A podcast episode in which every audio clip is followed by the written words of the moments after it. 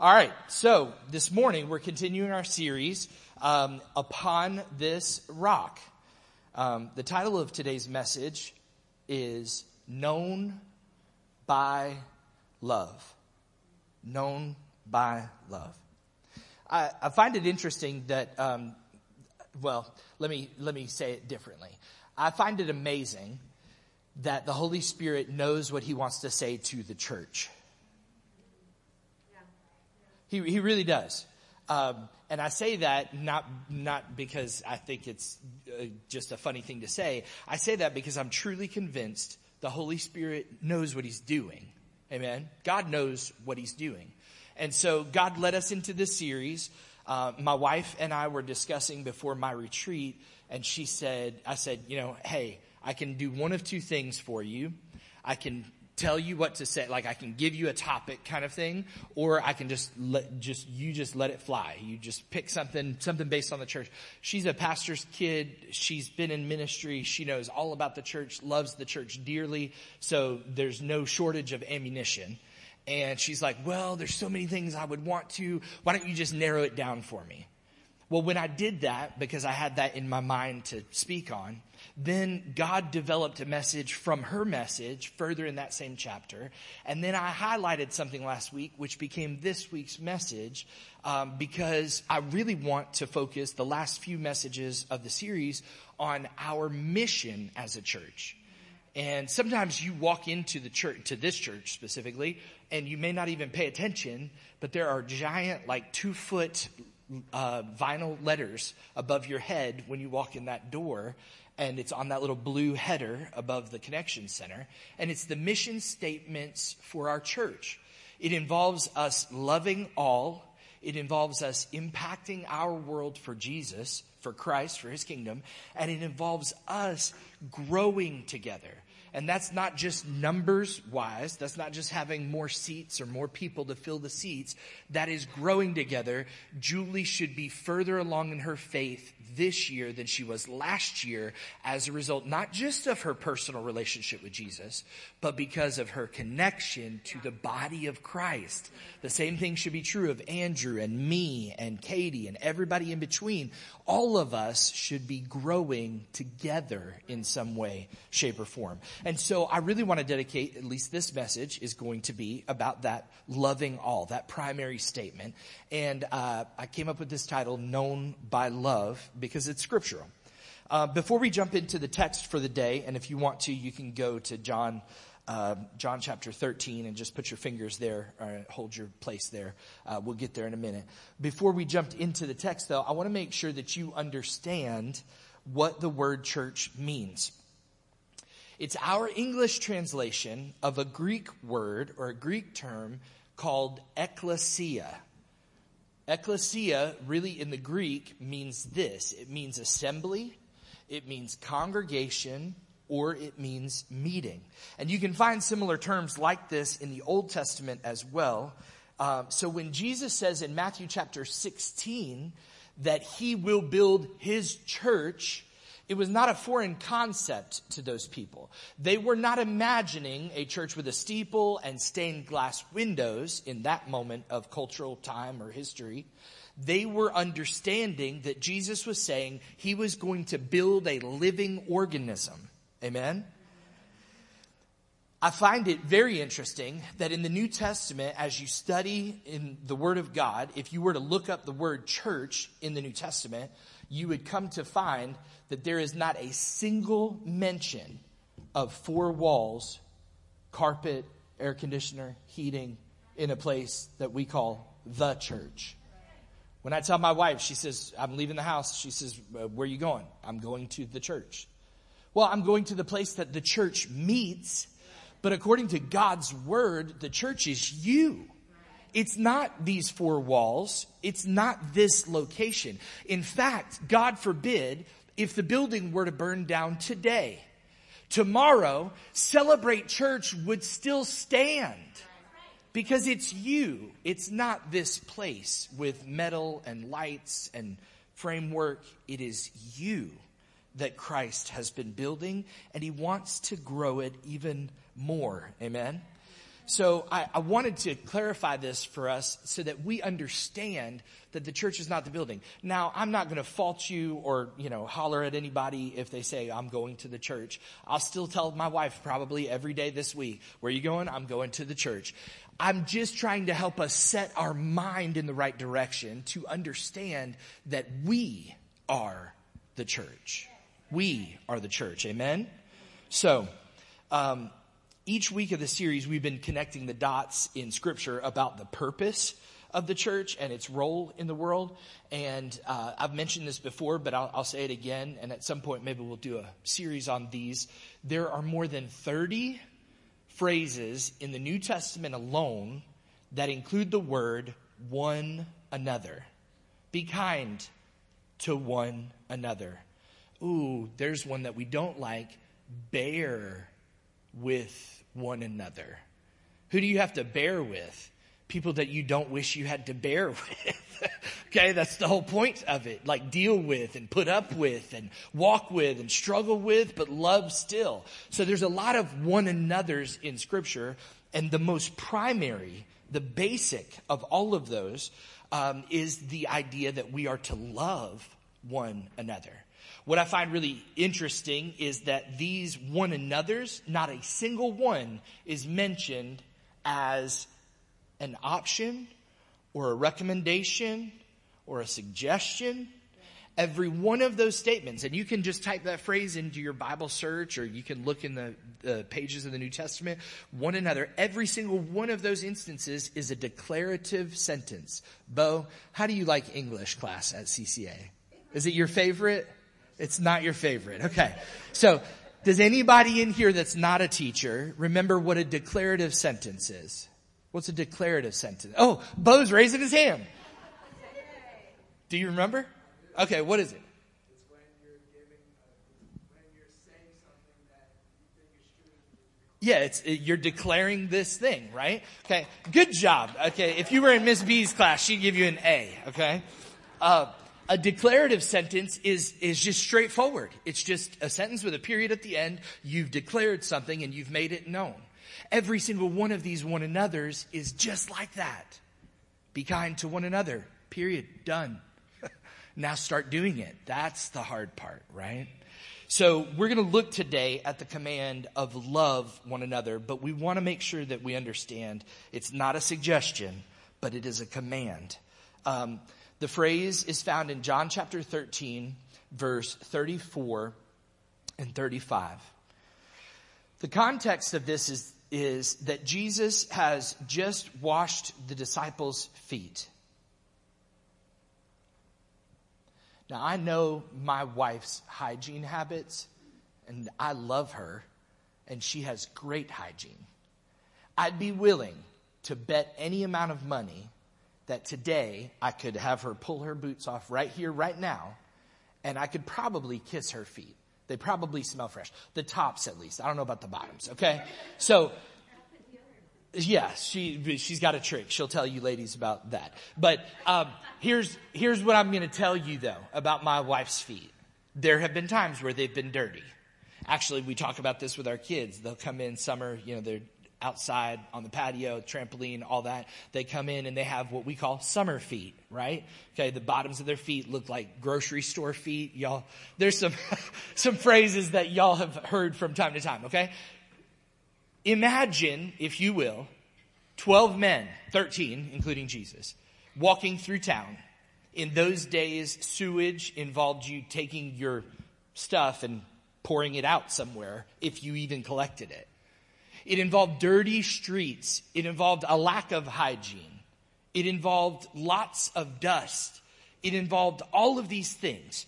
You, you have animals walking down the street. If you've ever been on a farm or you've ever seen even a horse like a, a riding uh, police officer, they just go where they go.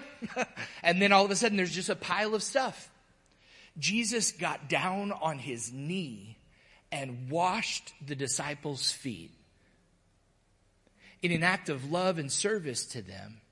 So this is what the picture is in John chapter 13 that we're about to read. And in verse 34, he says this, a new commandment I give to you that you love one another, just as I have loved you. You are also to love one another. And I could just hear Peter's thoughts going, ain't no way I'm washing Thomas's feet after this, Jesus. I've seen those mugs. So here, the idea is Jesus is saying, do like I do. I've loved you like this. Somebody, there's spiritual truth here right now for you. As dirty as you are, God loves you anyway. His love is not conditional based on your amount of sin or goodness. He loves you. The Bible says, declares that he loved us while we were yet sinners, that he came and died for us. That's, we didn't have to get dressed up and cleaned up and all that stuff. Jesus demonstrates his love and he says, now just like I've demonstrated it to you, I want you to do this to one another. I want you to love one another. Verse 35 says this, by this all people will know that you are my disciples if you have love for one another. So I want us to think about these two verses for just a minute. Um, as a parent or a grandparent, um, you have authority over that child or that teenager in, in their life. So you can give them a command. The only person that is uh, able to give humanity on the whole scale, the general scale, commands is the one who has authority over them, and that is God himself. So there's something really, really awesome about this because we can see that the deity, deity of Jesus is proved in his statement of saying to them, love one another and do it as I've loved you. He's declaring in that moment that if they are to obey, they are obeying God. They're instructed to love one another as Jesus loved them, and I don't think they really fully understood the depth of Christ's love for them in that moment, at least. There are moments even after the crucifixion that they are still coming to terms with belief in Jesus. So they, they really don't have this concept down. None of us really fully grasp the love of God the Father that he bestowed upon us by sending his son to die for us. But the proof of God's dominion in your life as a believer, the evidence that God is your God, that you serve Jesus Christ, is that you have love one for another. It's proving your identity. I know there's a lot of weird stuff being talked about in the world today. You can choose whatever identity you want. You can identify as this, identify as that. Listen, we are welcoming, and accepting bunch here at this church, but if you came dressed like a cat and meowed, we'd, we'd have to talk, okay? Uh, we, we're gonna have to work on something there, okay? You can't just claim an identity, you have to prove you have that identity. When I've been stopped by a police officer, which doesn't happen often, but when I have been stopped, what do they ask you? They ask you for your identification. Now they don't ask it for you from you in the voting booth, but that's another story for a different message. Okay. Your identity means something. The identity of the church means something. And God said, if you want to prove that you are mine, the way you do that, this is my paraphrase, the way that we do that and demonstrate it is that we love one another. I've heard and I've said some stupid things in my life. Maybe you've heard a phrase like this, similar to this. Well, I love them, but I don't have to like them. Don't nudge your neighbor, okay? I love them, but I don't have to like them. Listen, I have a problem with that statement. Real love as Jesus defined it through his life, through the words he spoke, through the deeds that he did, real love ends up having like inside of it. It means that you're willing to do anything for that person on behalf of that person. And this is proof in Jesus' life. Amen? It's proved in his life. So when Jesus says in those two verses, this is so rich, when he says, all people will know that you're my disciple. That means that the disciples themselves would be convinced of the truth, but it would also mean that the religious group down the street that was angry about Jesus being there and doing what he was doing, it means that they would recognize that they serve Jesus. It means that the people who were the outcasts, those people called Samaritans, they would understand these people follow Jesus because they see their love one for another. I think, I think if there was ordained by God and the Holy Spirit empowered it, a letter to the American church, like letters are written to the seven churches in Revelation, I believe with all of my heart that one of those main primary points would be about loving one another. I truly do. There's so much division and strife. And here's the problem. What ends up happening is the church ends up looking just as bad as the world instead of looking set apart. And so we really are to be known by love to those not just immediately in our circle, but to everyone around us. Um, I want to ask you this, and this is going to play out throughout the message. I want to ask you in a moment of complete sincerity and honesty today. I want to ask you to, just vulnerably. We're not going to ask you the details. I want you to lift your hand if this applies to you. If you've ever been hurt or affected by hurt within the body of Christ. Almost every hand.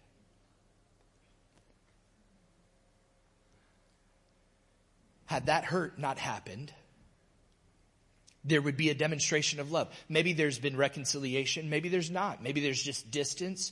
But today, what I'm, what I really feel the Holy Spirit wanting to do is help us understand what Jesus' love looked like and then how we can model that love. But I really do think, here's another stupid thing people say. Time heals all wounds. No, it doesn't. Can I get an amen from somebody who understands? No, it doesn't. Time doesn't heal all wounds. You know what heals wounds? God. Hard work, soul work that involves forgiveness, love, kindness. It involves me thinking of that scenario, having that thought in my head again and saying, no, I'm not going to embrace anger, resentment, bitterness. Jesus, would you help me today? Lord, put my mind in the right place. Help me think about whatever's good, lovely, pure, holy. That's the kind of work that's required in order to get over something. It's not just that it was 10 years ago and that it's over and done with. It's that every once in a while it still creeps up. And forgiveness is necessary in our lives if we are to say that we're identified by love. How many of you are married? Okay, there's a lot of us. Forgiveness is necessary. what? Half of one couple raised the hand and the other half didn't. So I don't know. They're going to have a bigger conversation at home today. Um, yes, yes, you're married. Okay. been married so long. Not sure. Should I raise my hand, honey? Am I supposed to raise my hand right? Within the confines or the context of love, forgiveness is necessary. But I think that we don't understand what love is because we stopped studying the Bible on love and we started listening to stupidity that's being put out by Hollywood and entertainment and news saying that love means acceptance. It doesn't. My wife does not accept if I don't choose to shower for five days. She, she'll love me enough to tell me, honey, you stank. You need to go get a shower. I've never done that in my life. I, my hygiene's on point just like hers, okay? But I'm just saying she would, she would have to say something. Here's, here's what I want you to understand and grasp today. Love is not blind acceptance and approval. It's not. Because if that was what love was, you would have no need to change when you became a Christian because God would take you just as you are and keep you just as you are. But you know what? You're dirty. You're rotten. You're filthy. You're no good. You say, Pastor, wow. Yeah, I am too. we didn't deserve this love that he shows us and demonstrated to us. I can walk on that right path the best I can, but I'm still not earning my keep when it comes to his love. He loves me because he chose to love me. My wife loves me even if I haven't showered today. She chooses to love me. We're to be known by love, and I think that involves forgiveness. It involves a lot of different things. But I guess the point that I'm trying to get you to understand is don't trust the world's opinion of what love is because it's misguided, it's jaded, it is not healthy, it's not good, it's not right, it's not holy. Many people have a bad taste in their mouths because of the infighting and the division that has happened in churches all over the world. It's not just an American problem, it's all over. It's marred the image of the body of Christ. It's, um, have you seen those nut jobs throwing paint at like famous art in art galleries? You know, they're just walking in, they say that's a protest. I don't, uh, whatever. Here's what I'm telling you. They've marred the image. They've caused irreparable harm to the image.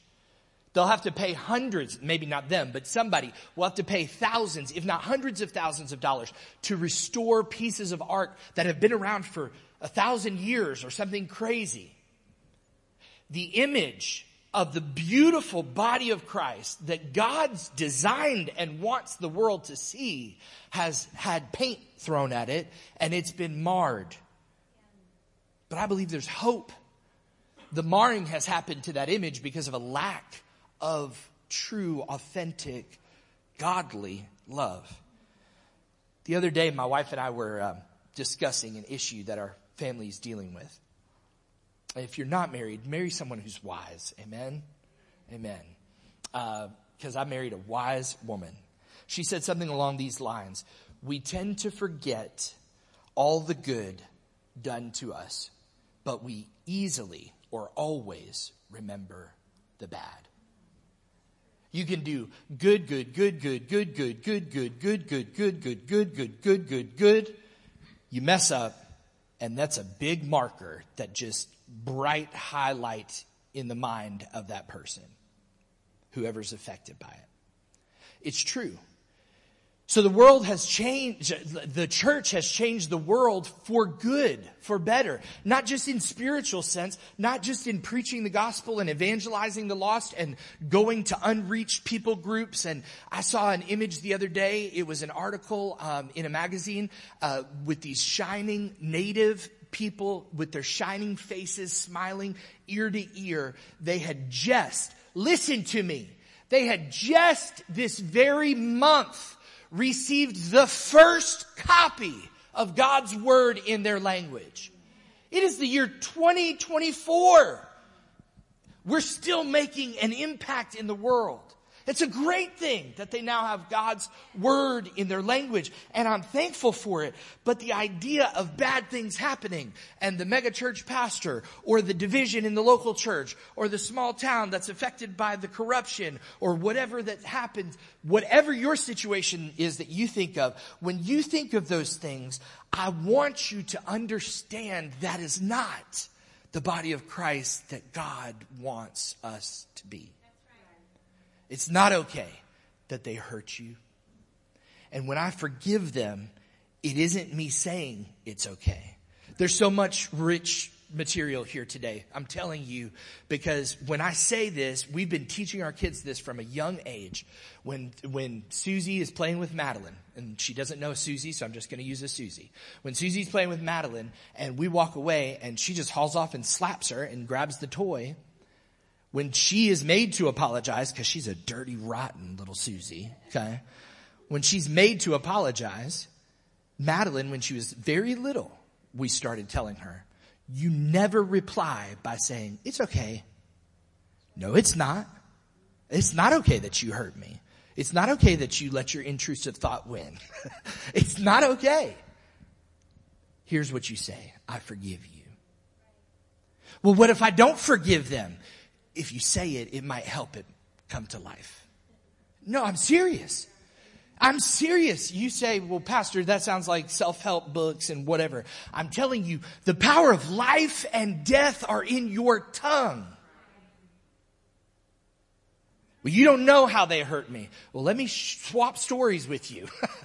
we can swap some stories around here. Almost every hand in this room went up, but we forget the good that's been done and the image has been marred. So the corruption, the theft, the abuse by a pastor, it's easily remembered.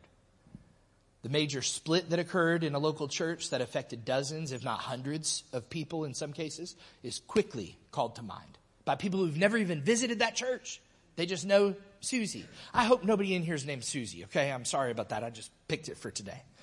But the destructive backbiting and gossip, which makes if I could say it like this, makes God sick to his stomach. It stinks in the nostrils of God. That backbiting and gossip, it can destroy a church and it won't be forgotten easily. It's brought to mind every single time. I'll give you a glimpse at the hurt that I've experienced in, in my life, in my ministry. Won't be a long story. Some of you have heard this story before. In Hawaii, we pastored, um, and I was telling them in starting point this morning, if you got to experience boot camp of any sort, you know, for your life or career, uh, might as well do it in Hawaii. it was awesome. I mean, it was awesome until it was not awesome.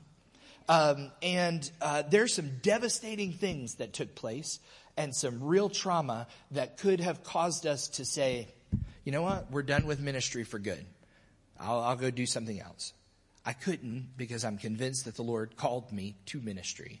And that, that alone is the one thought that kept me focused and centered in the in between. But there's a person who was in that church who was instrumental in all of the hurt, and he drove a little Ford Ranger pickup. Nothing to write home about, just a little Ford Ranger.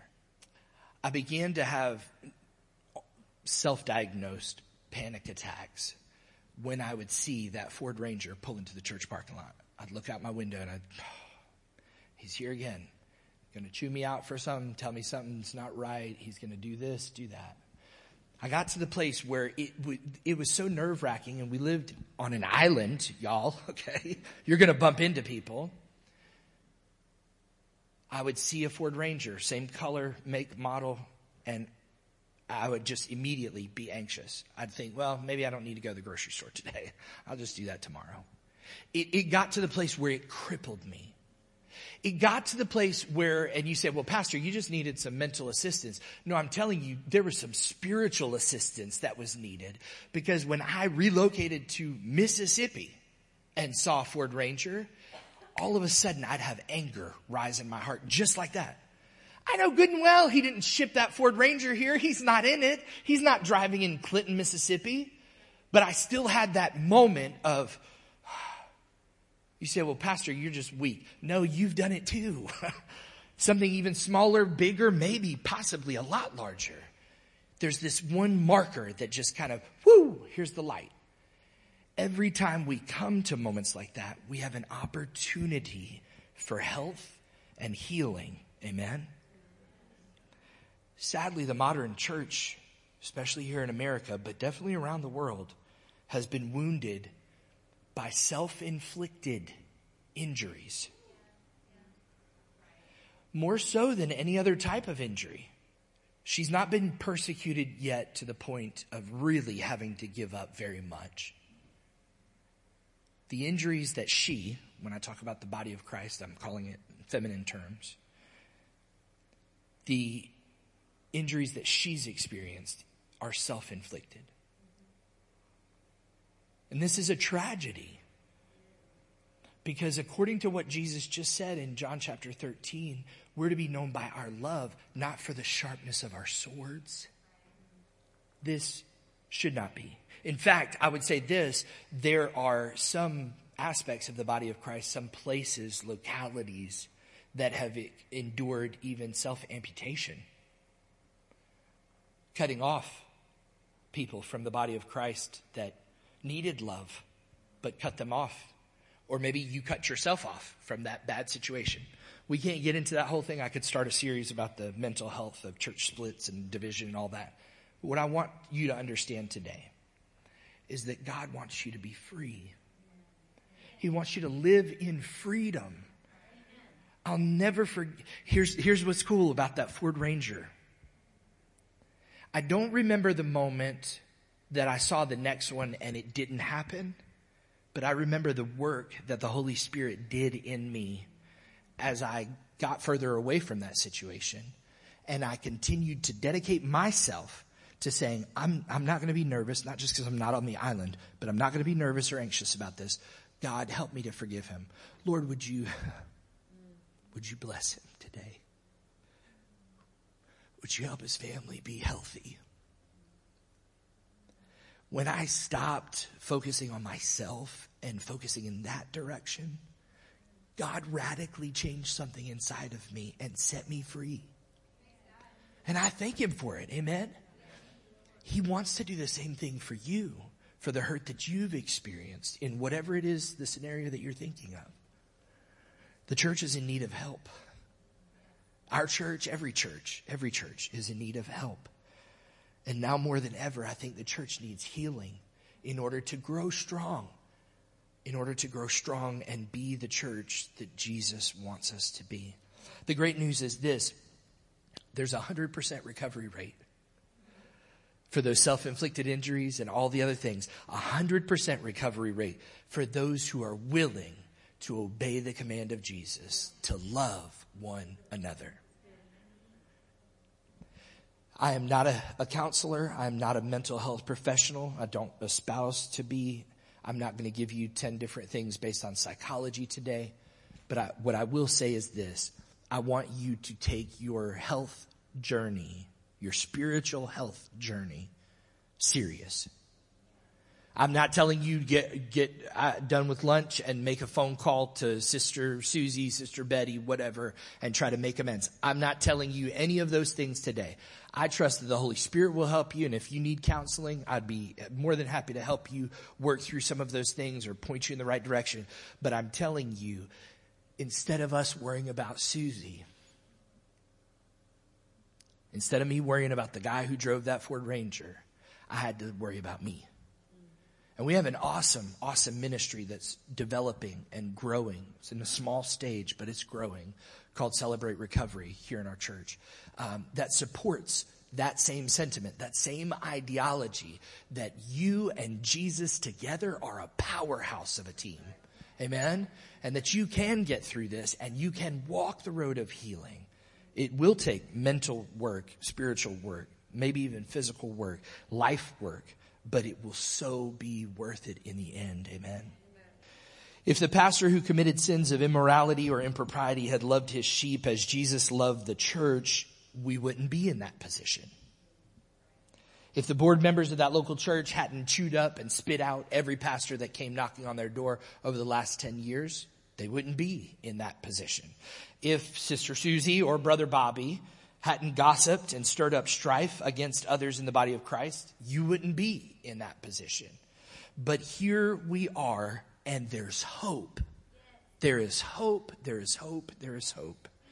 Because if we love one another as we do so, it may be hard, messy, ugly, not perfect as we begin, but as we strive to love one another, God will do by his Holy Spirit a work that you cannot do alone. Amen. In 1 Corinthians, the apostle Paul dedicates a large portion of his letter to spiritual gifts. Uh, turn with me in your Bibles to 1 Corinthians chapter 13. Uh, we read this passage of scripture at a lot of weddings. I've been to dozens of weddings. I've officiated many myself. Um, at some point, someone has a reading, and it's from 1 Corinthians chapter 13. Love is patient. Love is kind. Here's the context though of what's really happening. That's not to say that, that those things are not true in romantic love. But what's happening in chapter 11, 12, 13, 14, in that section of his letter, is he's talking about spiritual gifts, and here's something that you should listen and pay attention to. He's saying to the church, you've been focused on who's got what when it comes to spiritual gifts. Oh, well, that's Dan. Dan's got the gift of prophecy. He's got that spiritual gift. There was this weird pride that was rising up and there was division in the body as a result of separation when it comes to these things. And Paul is correcting them and he says, whoa, whoa, whoa, whoa. You can be Dan the prophet all you want, but if you don't have love for one another, you don't, you don't have anything. You ain't got nothing. so here he says this in verse four. Love is patient and kind. It does not envy or boast. It's not arrogant. It's not rude. It does not insist on its own way. Y'all, some of, some of you are feeling darts. it's from the word of God. It's not me. Okay. It is not irritable. I'm always irritable. no, I'm just kidding. Uh, it's not irritable. Love is not irritable. That means it's not easily irritated.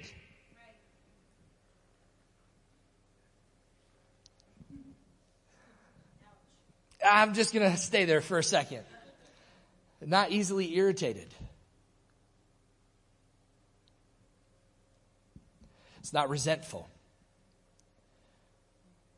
It doesn't rejoice in wrongdoing or at wrongdoing, but it rejoices in the truth. There's this uh, misunderstanding in the world today that churches, yo, there's some crazy stuff being spoken from places just like this every weekend around America. I saw a video of something just radically satanic. I'm going to call it what it was. Um, as she, this woman spoke about uh, God being having pronouns they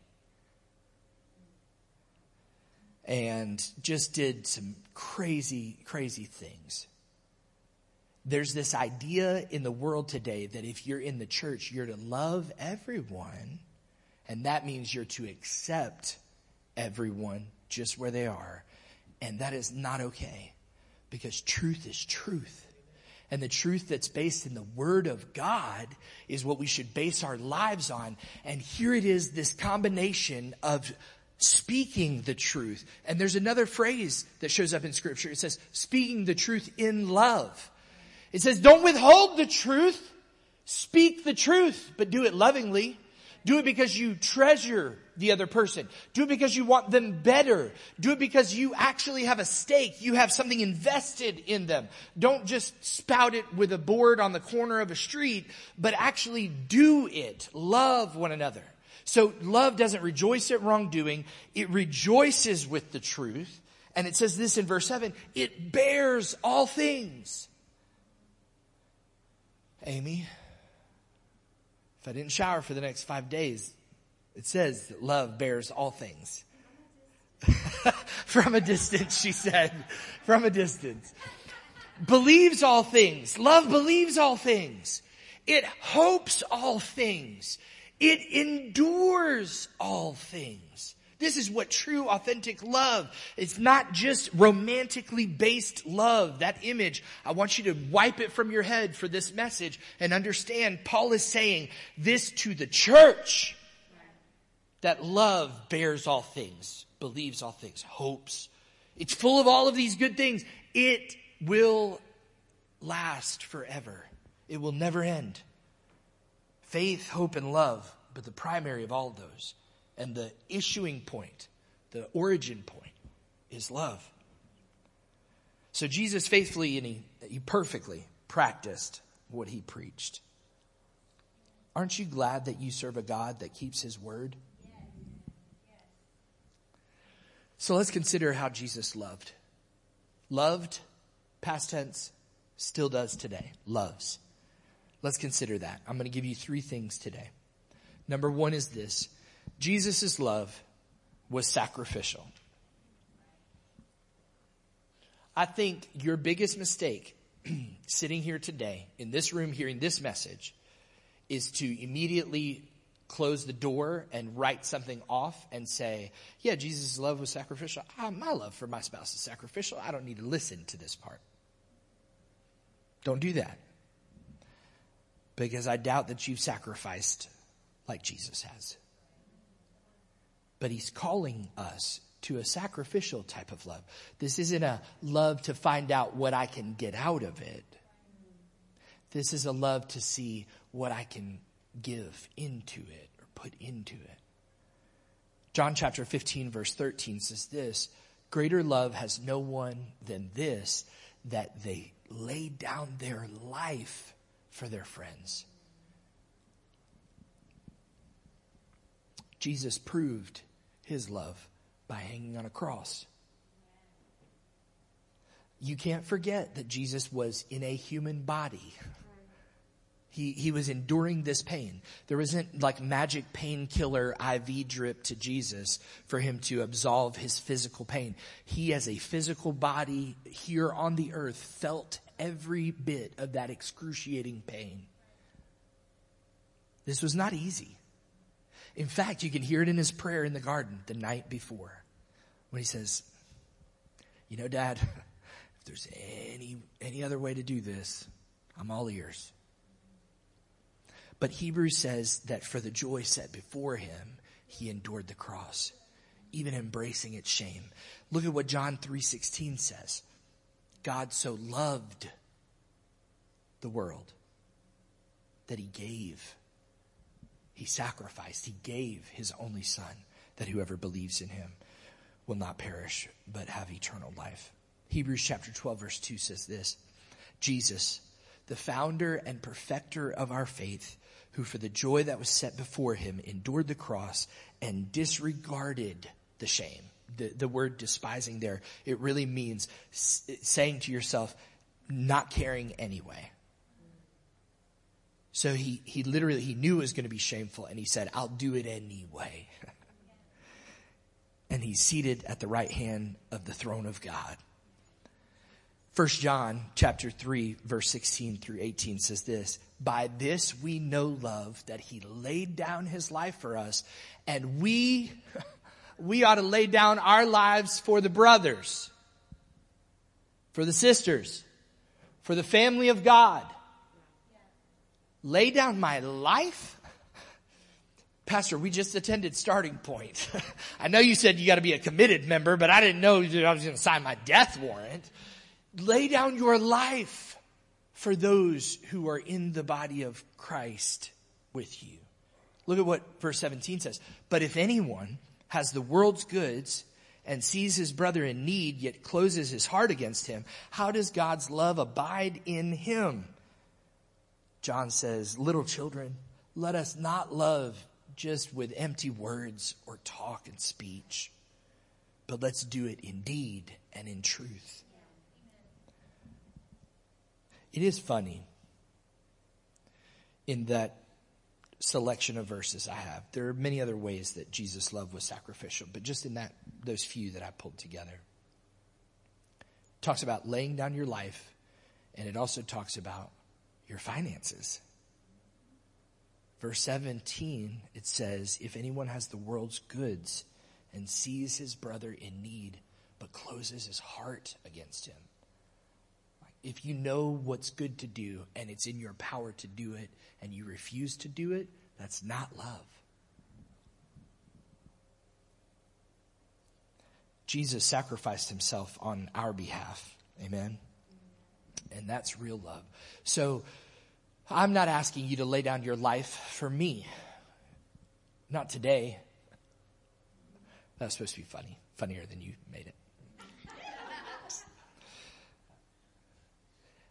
But how do I lay down my life? I lay it down through the sacrifice of my time, my talent, my finance.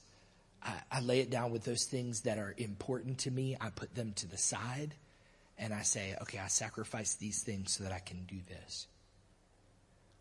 That's what it looks like to love one another. Amen.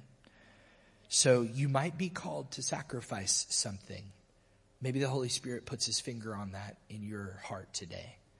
Maybe it's your preference of things a certain way. Maybe it's your desire, your need, your time. Uh, maybe it is financially. Maybe it's your skill. But I know this, that Jesus calls for us to give him our whole life. And not only him, but us. to give our lives for the sake of the kingdom. The second point is this Jesus' love was selfless. Love in its purest form is selfless. Jesus is the ultimate example of many things, but he's definitely the ultimate example of this, of selflessness. In coming into the world, the Bible says in uh, Philippians chapter 2 verse 6 and 7, it says this, who though he was in the form of God, did not count equality with God a thing to be grasped. If you were to grasp something, you're holding on to it. It's saying here to us, and Paul wrote this to the Philippians to encourage them and help them understand this truth, that Jesus didn't hold on to it and say, no, no, no, I don't want, no, I don't want to. He willingly, he willingly stepped out of heaven to come to this dirt heap to save you and to save me. Thank God he did. Verse 7 says this, He emptied himself by taking the form of a servant, being born in the likeness of men. So, as followers of Christ, according to Philippians chapter 2, verse 5, uh, Paul encourages them and tells them and says, Have the same mind be in you have that same action and attitude in your mind. Let that, the mindset of Jesus be your possession because he came not for his own benefit. He came for you. That's selfless. How many of you have ever experienced a moment, you might not recall exactly, but you say, I think I've experienced that before. You've experienced a moment of selfless love. Husbands and wives, you better raise your hand if they're next to you, okay? Y'all talk about it later. Uh, selfless love, it's a miracle maker. It, it is awesome when you experience that. And when there's no requirement uh, of the recipient. It's just you giving something to them. No, no strings attached, no anything else, just completely selfless. That's what Jesus did for us. And it says there in Philippians 2 that he took on the form of a servant. God himself transformed into the lowliest of his creation, into humanity. So he, he came in the form of a servant, which tells me that selfless love means servanthood, means it requires me to be a servant. Mark chapter 10 verse 45 says this, the son of man came not to be served, but to serve and to give his life as a ransom for many. So humanly speaking, Jesus gave up his will for the sake, his, his natural human will for the sake of God's will when he was praying prayers like that in the garden saying, if there's any other way to go about this, you, I'm all ears. But he forsook or gave that up in order to follow and obey his father. There's another important lesson here. Selflessness involves more than putting other people first. It involves putting God first. That's what really is selfless about love. When you say, Oh, I've got these commitments I'd like to maintain, but I want to be faithful to church but I really need to grow in my relationship with Jesus. And you're, you're putting God in that top priority spot instead of anything else. That's the demonstration of what selflessness really is because that's what Jesus did to show his selflessness was to say, you know what? The pain that I'm about to endure, I'll take it. That's what you want. I'll do it. He was selfless in that regard. It's illustrated in the passage uh, on the Good Samaritan. If you read that passage at your own time this week, you're probably mostly familiar with it, Luke chapter 10. It, it talks about the Good Samaritan. It says that religious leaders passed this guy by.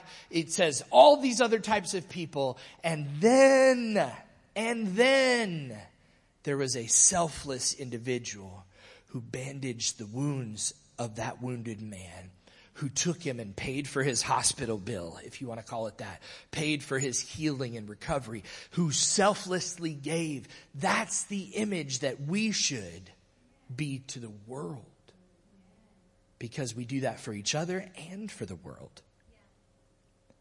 The third thing is this Jesus' love was centered on service. It was centered on service. He never placed himself in a position above others. He led by serving. I don't know how much lower you can go besides getting on your knees in front of 12 other guys and washing their dirty toes. Like that's, that is servanthood. He wasn't getting paid for that job. You'd have to pay me a lot of money. Okay. he wasn't getting paid for that. He was doing it because his life was centered on service. Service to a higher calling, a higher purpose, service to his father. And that's what we should look like to the world, that we are focused and centered on serving. I love our church t-shirts. We really need to get more printed. Here to serve. I love that. Yeah, Christine's modeled it for us today. Here to serve. Okay. Um, I didn't, we didn't plan that. But it was, his life was based on service and his love really find his, finds its center based on serving others. He washed dirty feet. He fed thousands of people. He walked miles and miles to visit and heal the sick. He spent time with those no one else cared about. He was a true servant. And he is our model. He's the image that we should be being transformed into. So he lived a life of service. And the only way that you can truly, authentically live a life of service is if you live a life of humility. In fact, there's scriptural encouragement to not think too highly of yourself. You say, well, pastor, no, I struggle with self-image stuff. No, listen, all of us think way too highly of ourselves. How do I stop that? How do I, I, I focus on God's word? I, I realize I am who he says I am. Amen. That I have what he says I have, that he'll do what he's promised to do. Paul put it in this way in Philippians chapter 2 verse 3. He says this about, you know, Jesus' great life of humility and service. He's encouraging the Philippians to do this as well and he says, do nothing from selfish ambition or conceit, but in humility count others more significant than yourselves. Let each of you look not only to his own interests, but also to the interests of others. Have this mind among yourselves, which is yours in Christ Jesus, or which was also in Christ Jesus. Doing nothing from selfish ambition or conceit. So not what you can gain, but what can you give? That's what love is. That's what biblical love is. That's what authentic, godly love is. But it always involves humility because it says there in Philippians 2 in verse 3, in humility, consider others better, greater, more important, more significant than yourself. This will help. Our culture today is dealing with something that we call entitlement. They're feeling very entitled. And it's not just this generation. It's not just this generation that needs help. It's the generation that raised this generation that somehow caused these people to get to the place of feeling entitled, like I'm owed this. I deserve better. Do you?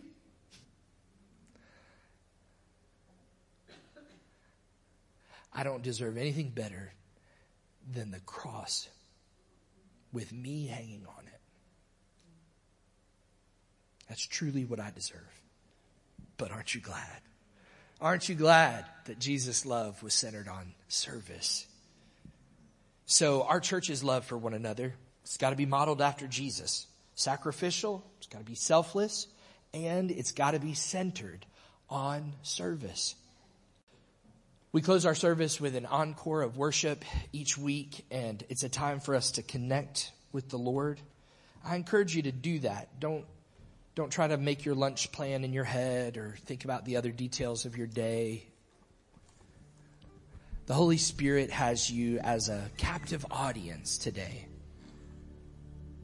And chances are he's spoken already to you about something regarding this message and something having to do with either church hurt, something like that, uh, or maybe it's the encouragement of, you know what?